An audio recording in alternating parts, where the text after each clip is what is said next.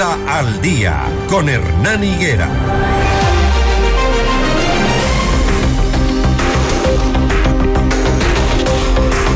Ya tenemos las 6 de la mañana con 23 eh, minutos, 6 de la mañana, 23 minutos, amanece nublada la ciudad de, de Quito, un cielo totalmente encapotado.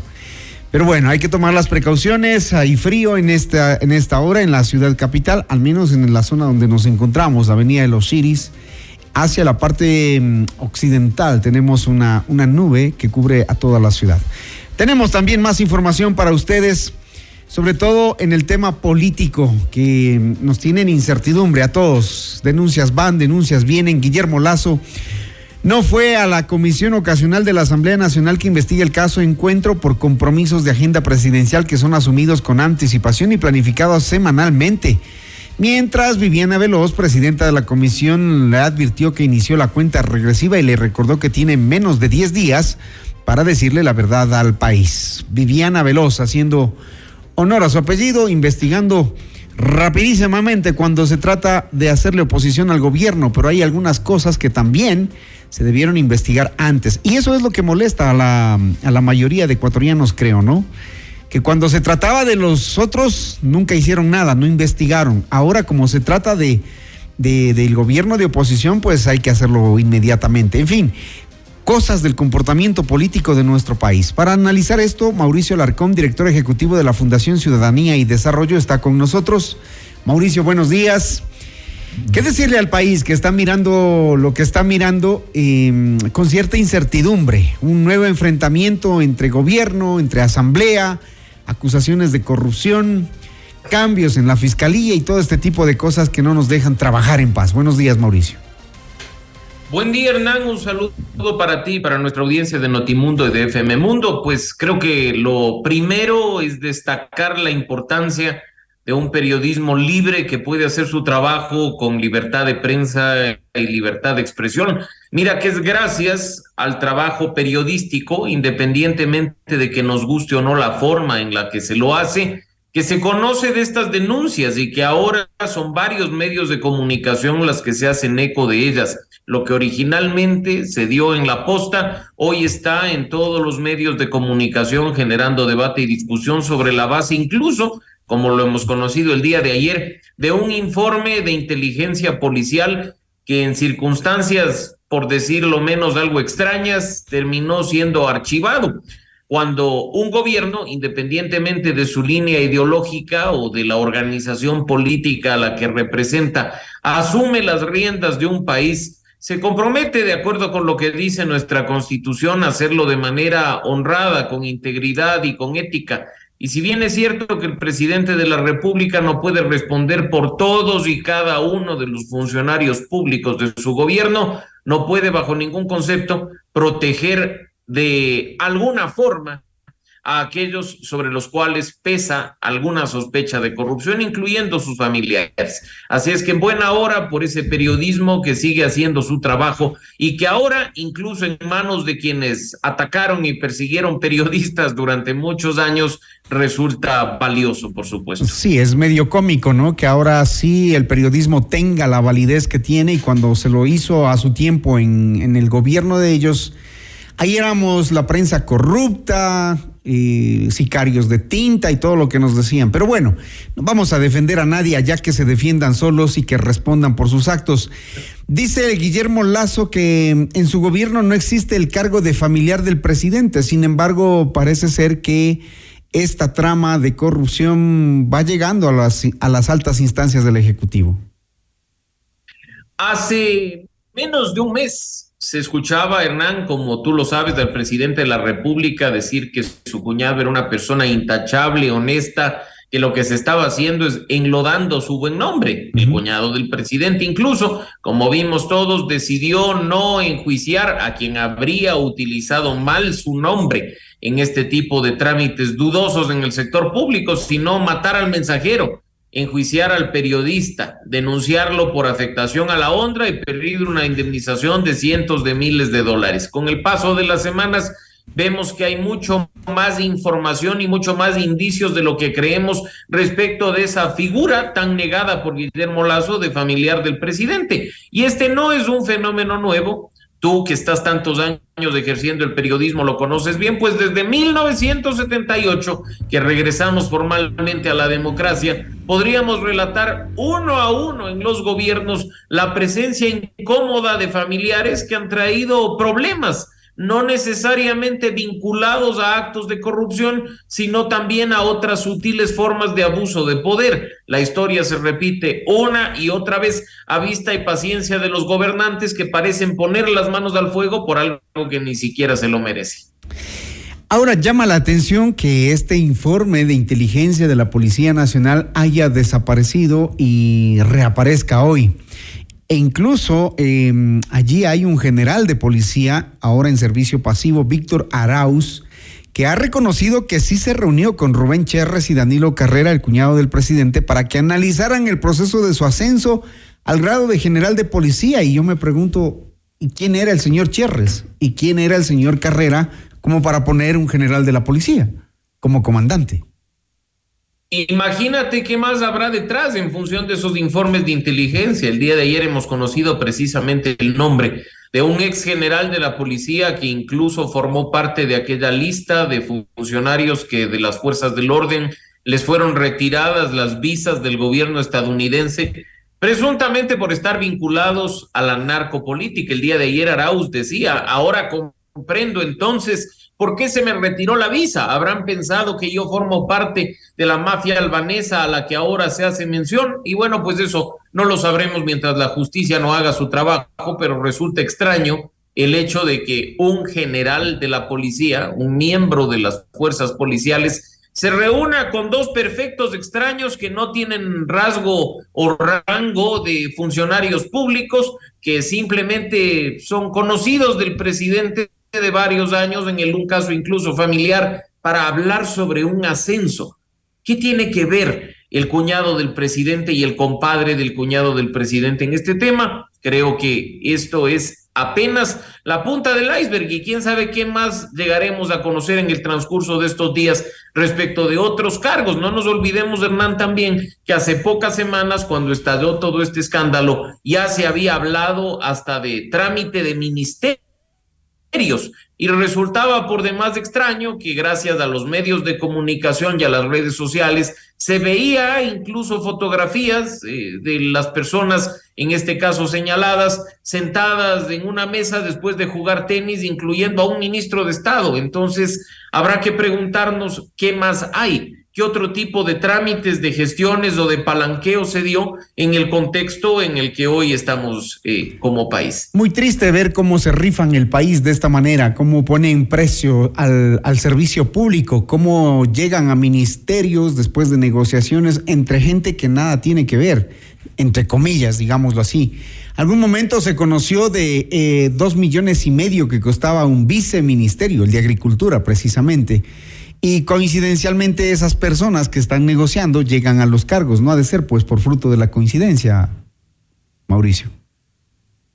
Y coincidencialmente, Hernán, el ministro al que hago mención en la fotografía junto a Danilo Carrera y Rubén Cherres es el ex ministro de Agricultura, el que entonces estaba en el cargo, el señor Pedro Álava. Entonces, valdrá preguntarnos qué más hay detrás Acá no queremos un presidente que utilice las frases tradicionales del caiga quien caiga hasta las últimas consecuencias. Queremos un presidente que deje que las instituciones actúen sin presión alguna, que la fiscalía haga su trabajo, que la justicia haga lo suyo y que sobre todo este tipo de denuncias no queden en impunidad pues la mayoría de ecuatorianos, habrás visto tú, según nuestro barómetro de la corrupción presentado hace muy pocas semanas, ni siquiera ya ve con buenos ojos el que se haga una denuncia, pues dice que estas denuncias terminan en saco roto y la impunidad reina en el país. Más bien se premia la viveza, se premia la corrupción, se normaliza este tipo de malas prácticas y más bien sabiendo que pues eh, con cercanía, amistad o un regalito a cierto tipo de funcionarios, puedes acceder a un contrato o a un cargo, lo cual es impresentable. No se nos hablaba en este país durante los últimos años de la meritocracia, del gobierno de los mejores, de los más preparados, pues parece más bien que estamos en el gobierno de La Plata y hemos vivido en los gobiernos de La Plata en el que simplemente se tiene que pagar para acceder a un puesto o se tiene que coimar para ejecutar un contrato de obra pública, lo cual es impresentable cuando se supone estamos trabajando a favor de la integridad, la transparencia y, por una lucha frontal contra la corrupción. ¿Será que en, esta, en este nuevo caso de corrupción em, nos frustramos otra vez los ecuatorianos con tanto que hemos visto, leído, escuchado y que seguimos de tumbo en tumbo? Parece que la corrupción es eh, interminable en este país cada gobierno tiene su propio escándalo y ahora este no es la, aparentemente no es la excepción. ¿Será que nos frustramos otra vez porque no vemos pues accionar de la justicia? Precisamente la frustración, Hernán, va de la mano de la impunidad. Cuando las autoridades simplemente hacen escándalo por un allanamiento y los procesos se quedan dormidos durante meses o se cambia el tipo penal por el que se acusa de tal forma que el delito prescriba y no sea de aquellos imprescriptibles según la Constitución, o simplemente cuando toman la denuncia y la archivan. Eso es lo que hace que los ecuatorianos no tengamos esperanza, eso es lo que hace que los ecuatorianos nos desmotivemos y creamos que la impunidad reina. Yo me pregunto, tantos casos que se han conocido durante la última década, tres gobiernos, el de Rafael Correa, el de Lenin Moreno y ahora el de Guillermo Lazo. ¿Cuántos han llegado efectivamente a judicializarse? Hace muy poco, en el mencionado caso Danubio, se anunciaba con gran bombo el hecho de que ya se tenía al primer sentenciado. Sí, pero no por un caso de corrupción formalmente hablando en cuanto al tipo penal, sino por la clásica figura de la asociación ilícita, cuando ese funcionario había aceptado que cobraba por dar cargos públicos que tenían nombres, apellidos, listas y pagos, asociación ilícita, de tal forma que la pena, además por ser un colaborador eficaz, quedó reducida a su mínima expresión. Esa persona probablemente pasará unos pocos meses privado de la libertad y saldrá a disfrutar del producto de lo mal habido, porque además todo el dinero que se nos roban en la cara no terminan devolviéndolo al Estado, sino que lo tienen bien guardado para una vez en libertad poder disfrutar a sus anchas. Esperemos que de una buena vez la justicia pueda hacer su trabajo si no, los ecuatorianos simplemente no solo que normalizaremos la corrupción, sino que seguiremos identificando como las instituciones más corruptas a las tres funciones principales del Estado, al Ejecutivo, al Legislativo y al Judicial. Y creo que eso tarde o temprano va a pasar factura tanto para el sistema político como para la democracia en Ecuador. Hay quienes consideran que esto es parte del calentamiento de las calles y también de las redes sociales. Vemos allí eh, incluso exministros que debían responderle al país, que están fuera del país, eh, calentando también las redes sociales, calentando a la gente, molestando, diciendo, digamos, cosas como que ya es hora de salir a luchar contra la corrupción, los menos indicados. Y sí creo que hay que salir a, reclamar en la lucha contra la corrupción. Evidentemente que hay muchísimos motivos. Aquí, como digo, no se trata de defender a nadie, que todos respondan por sus acciones y sus inacciones. Pero los ecuatorianos que están trabajando hoy, que, están tratando de recuperar su, situación económica, y los estudiantes que están tratando de buscar una profesión y el futuro de este país, mientras eh, discutimos políticamente esto, pasan muchas otras cosas, Mauricio. Ese calentamiento de la calle que tú mencionas es algo que no deberíamos permitir con una justicia que actúa de manera eficiente, que sanciona a los responsables con unas autoridades que no protegen a los corruptos, sino que los entregan a las autoridades. Mira que creo lo más importante que hemos visto durante estas últimas semanas, y es doloroso decirlo, es la incoherencia de muchos sectores en este país, y así lo decíamos al inicio de la entrevista, Hernán, en el sentido de que pues cuando me conviene a mí, aplaudo y festejo, pero cuando no, denosto contra el mensajero o lo ataco o hablo cualquier cosa. La incoherencia se ha hecho presente en el sentido no solo de que un gobierno que criticaba la práctica de sus antecesores incurre en lo mismo, sino incluso en sectores como los nuestros, el periodismo o la sociedad civil, donde se dice que no deberíamos levantar la voz y criticar para no hacerle el juego a una fuerza política cuando la corrupción es evidente, o cuando intentamos incluso so pretexto de la defensa de las formas tradicionales de hacer comunicación, atacar el trabajo de un medio digital que aunque su modo de hacer periodismo sea chocante, Mira que no se trata simplemente de un audio filtrado, sino de algo que incluso costó la cabeza del secretario de Política Pública Anticorrupción, que era una persona muy cercana al presidente Lazo. Uno de los valores que hay que recuperar en una sociedad democrática es el de la coherencia, de tal forma que los ciudadanos condenemos la corrupción, venga de donde venga, promovamos la justicia y ataquemos la impunidad independientemente de los actores y defendamos el derecho de libertad de expresión de todos los ciudadanos sin excepción, en el que no importe la camiseta política, la ideología, la forma de pensar o de decir, sino la idea, la idea que nos permita avanzar como sociedad corregir malas prácticas o perseguir a aquellos que simplemente se burlan de los ecuatorianos y sacan provecho de la coyuntura en la que se encuentran. Así es que esa coherencia, Hernán, es vital que se recuperen estos espacios para evitar después estallidos sociales que no nos llevan a nada más que la pérdida económica de millones de ecuatorianos o incluso la inestabilidad política que en lo personal no quisiera que vuelva al país. Coherencia es lo que le falta a la clase política ecuatoriana que ha esperado siempre de los trabajos de investigación periodística, ¿no? Jueces, fiscales, asambleístas, fiscalizadores, esperando que les vayan a dejar los documentos cuando serían ellos los llamados a hacer ese trabajo. Pero no, las cosas fáciles como siempre.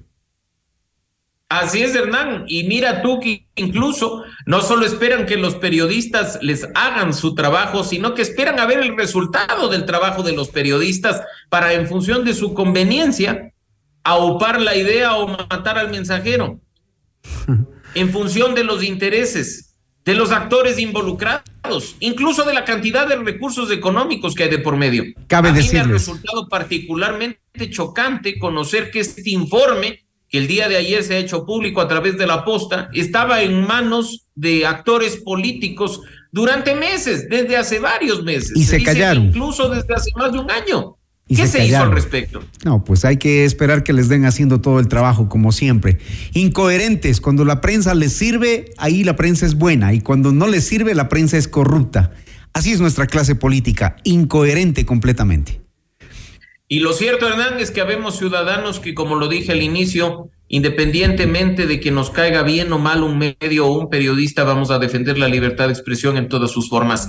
Ciudadanos que les agradecemos por el trabajo que realizan día a día, exponiendo incluso su integridad física, su vida y la de sus familiares, porque es gracias a ustedes que se conocen este tipo de cuestiones. No es lamentablemente gracias a los fiscalizadores que se dicen representantes de los ecuatorianos y que aprovechan cada oportunidad que se presenta para beneficio propio. Ojalá, porque yo no pierdo la esperanza, se enderecen las cosas en algún momento y quienes representan a los ecuatorianos lo hagan con la altura que se necesita y quienes se encuentran en los cargos públicos honren el Estado de Derecho y respeten la Constitución y la ley y no el poder de don dinero. Y finalmente que entre todos con nuestras acciones diarias podamos recuperar la integridad y la ética y levantemos la voz ante casos de corrupción, de abuso de poder, de abuso de autoridad, que se presentan todos los días y que no tienen razón de seguir existiendo en nuestro entorno. Muy bien, muchísimas gracias a Mauricio Alarcón, director ejecutivo de la Fundación Ciudadanía y Desarrollo. Gracias, Mauricio. Gracias, Hernán. Un buen día para ti y para nuestra audiencia. Excelente jornada. 6:41 minutos. Esto es Notimundo al día.